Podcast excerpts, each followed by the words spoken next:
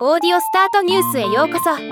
この番組はロボットスタートによる音声広告やポッドキャストなど音声業界の最新情報をお伝えする番組です。Spotify が2023年第2四半期の決算発表を行いました。今日はこのニュースの中から一部を抜粋して紹介したいと思います。決算概要は Spotify の今四半期決算はガイダンスを上回り非常に好調な結果でした。月間アクティブユーザー数は27%増の5億5100万人。純増数は3600万人で過去最高を記録しています。加入者数は前年同期比17%増の2億2000万人。純増数は1000万件でこちらも第2四半期としては過去最高となっています。業績の数値面では総収益は前年同期比11%増の32億ユーロ。調整後売上総利益率25.5%調整後の営業損失1億1200万ユーロとなっています。売上も伸びたがコストも伸びたという形です。ポッドキャストの収益はポッドキャスト広告収入は前年比30%以上増加しオリジナルおよびライセンスされたポッドキャスト全体の販売インプレッション数と Spotify オーディエンスネットワークが過去最高を記録しています。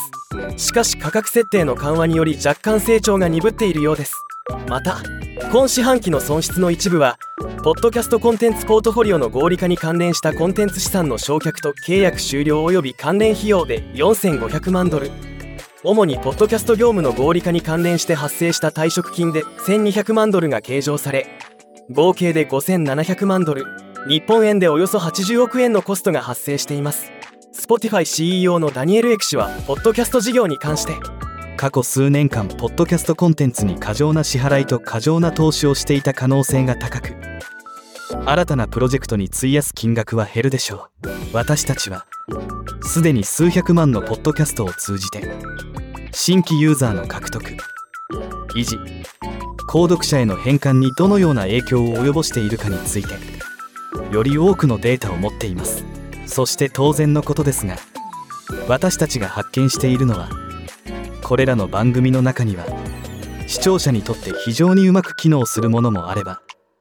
うまく機能しないものもあるということです。私たちは適切な規模を設定し非常にうまくいったことのいくつかを倍増させその後うまくいかなかった取引や関係から手を引くというプロセスでこの問題に取り組んでいます。とコメントしています。Spotify のポッドキャスト比率はバラエティが Spotify の再生時間全体におけるポッドキャストの比率が低下していることを指摘しています。過去ポッドキャスト比率はずっと右肩上がりでしたが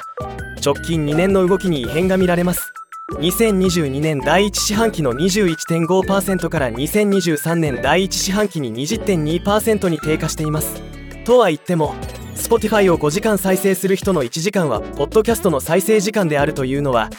音楽ストリーミングサービスとしてはすごいことだと思います。逆にミュージシャンにとっては音楽再生時間が減っているというのはネガティブなのかもしれませんね。ではまた。